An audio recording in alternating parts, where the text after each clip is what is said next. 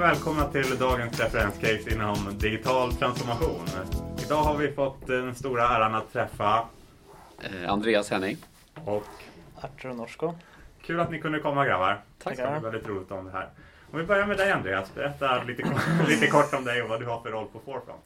Eh, jag är trainee, eh, sista generationen G3 och jag har varit inblandad i det här projektet som testledare. Arthur? Eh, Jag är trainee i generation 2, snart klar.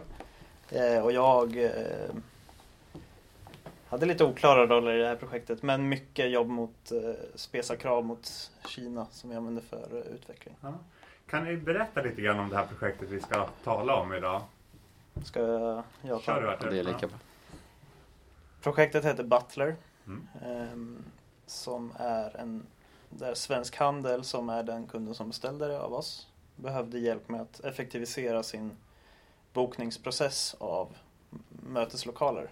Och i möteslokaler ingår det typ alltid beställning av utrustning, beställning av catering och eh, möblering av rummet man ska vara i och, Mm. och bjuda in folk. Tidigare använde de liksom ett system för varje sak. Så de bjöd in folk i ett system, bokade lokal i ett, catering i ett annat och så vidare.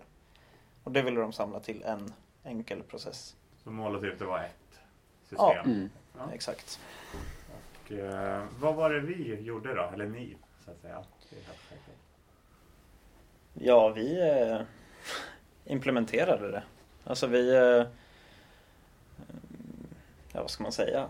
Ja, men vi är från ingenting och försöker kartlägga på, över hur de jobbar nu och vad de behöver och göra ett till en första version ett system som har de funktioner de verkligen behöver. Liksom. Mm. Har du något att tillägga Andreas? Nej, det, det var väl ett projekt i, ska man säga, 200 blås. Ja. Initialt var det en och en halv månad från, från eh, kontakt från kund till första leveransen. Och där, där skulle vi få till krav, kravinsamling, eh, sätta upp strukturer för hur vi ska utveckla team här i Sverige, teamet i Kina, hur ska kommunikationen se ut? Ja. Så det var, det var verkligen satte oss på prov. Så ni fick inga krav eller någonting utan de hade bara en, eh, en bild av hur de ville att det skulle funka? Det fanns något, något dokument i början men, som var någon sorts krav. Men det slog vi var ganska väl snabbt inte- på. Ja, det var väl inte... Nej, vi behövde bearbeta kraven ganska mycket. Tänkte ni på att det var, kunde vara ett digit, att ni hjälpte dem att göra en digital förändring eller liksom en digital transformation när ni gjorde det? Inte just de orden, men Nej. att vi kunde hjälpa till att byta ut anteckningar i ett anteckningsblock Mm. till eh, faktiskt att ha det i en... Alltså spara det i en databas som alla kommer åt överallt ifrån. Ja. Precis, så det är ju en av de här delarna som när vi talar om det, operational process. Liksom, ja, som du sa, alla kommer åt tillgänglighet och flexiblare också antar jag. Eh, vi talar ju också om customer experience och det antar jag också att det blir ett trevligare bemötande för användaren. ja, det blir mindre jobb för en enskild användare Mm. eh, och förhoppningsvis mindre administration för alla inblandade. Och framförallt mindre personberoende. Ja, För det, nu, har- nu har det varit det ett, en eller ett par personer som ska ha kontroll på det här. Mm. Och I och med att det är analogt, någon sitter och antecknar på ett visst sätt. Om den personen är sjuk så faller ju hela... Mm. Egentligen en hel organisationsfråga att boka och administrera rum. ja. Vilket är rätt... Ja, jag vet inte, skrämmande kanske är ett ord. Nu när du säger det så alltså. Ja.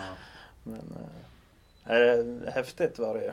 Eh, och som, ja, vi missade också att säga att det fanns en del i den där de, de har fritidshus som de kallar det, alltså lägenheter som de äger i, på Mallis. Och, Mm. Och. Mm. de ville ju gärna ha den lite regelstyrd så att det var jäm, så att det var rättvist för Ja. folk som bokade. Eh, Och hittills var det ju någon som på magkänsla godkände eller nekade bokningar. Liksom. Och även där blir, blir de mindre personberoende med ett sånt här system när vi implementerade regler. Mm. Ja, det, det, går väl in på den här tredje delen, affärsmodellen eller business model och allt det. Mm. Som man kunde, det var tydligare för alla vad som gällde och Mm. det går att skala både upp och ner och ändra regler. Och, ja. Exakt. Snyggt, det var väl ganska klockrent. Ja, Ja, utan att veta om Sen det när man så, tänker efteråt så passar det ganska bra in. Ja, verkligen. Har ni några lärdomar och tips? För oss eller för alla? Äh, generellt som ni har lärt er från projektet. Eh, ja, Jag, jag har ju från den rollen jag hade liksom jobba med test och försöka verifiera kraven. Ja. Där var vi väl kanske lite väl snabba. Å andra sidan hade vi inte så stora möjligheter att skjuta på det men Nej.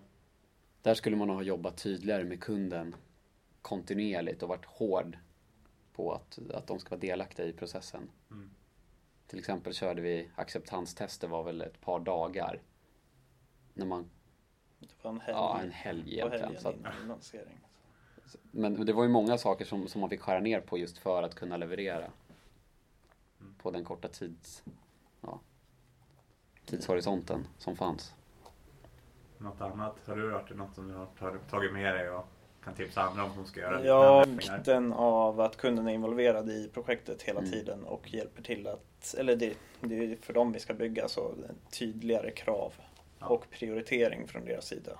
Mm.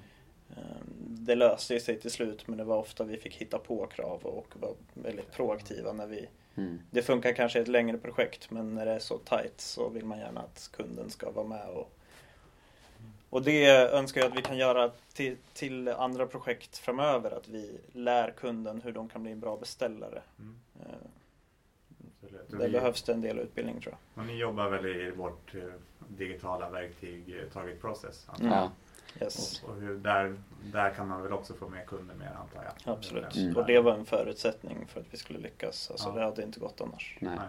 Det är också en lärdom internt då med kopplat till vårt team i Kina. Ja. Vi hade ju fördelen att deras teamledare satt i Sverige första månaden Mm. på projektet och då funkade det väldigt bra. Eh, sen när han åkte hem så blev det plötsligt en hel del som föll mellan stolarna och blev lite missförstånd. När vi inte hade liksom att han kunde översätta. Så att det var också någonting vi lärde oss att vara extremt tydliga. Ja, vad intressant. Stä- avslutningsvis då, vad tänker ni kring Forplans satsningar på fokusområden? Hur känns det? Jag tycker det är skitbra. Mm. Alltså att man eh, grottar ner sig i någonting. Ja. Jag tror att vi har ett... Eh, alltså, vi kan bli unika på, nå- på ett Mm. helt annat sätt då. Tror jag. Vi får en helt annan tydlighet mot, ja, mot marknaden och kunderna. Precis. Och också eh, för rekrytering tänker jag med. Ja, Mm. det är också lättare. Sen så får vi inte tappa bredden heller men, men det känns som att det är rätt tid att kunna spetsa sig på flera saker. Mm. Det tror jag absolut. Ja, kul. Och slutligen då med podcastkonceptet, hur kändes det? Är det något vi borde jobba vidare med? Det är rätt avslappnat, det är rätt lätt och en enkel dokumentation Ja. av allt. Liksom, man slipper skriva och sådär. Mm. Jag tror att det är lätt för folk att ta del av det här än att läsa en lite trött rapport. Liksom. Absolut. Ja, men vi får hoppas det. Men då, då tackar jag er så Ja. mycket. Så det var väldigt roligt att ni ställde upp. Ja, tack själv. Tackar.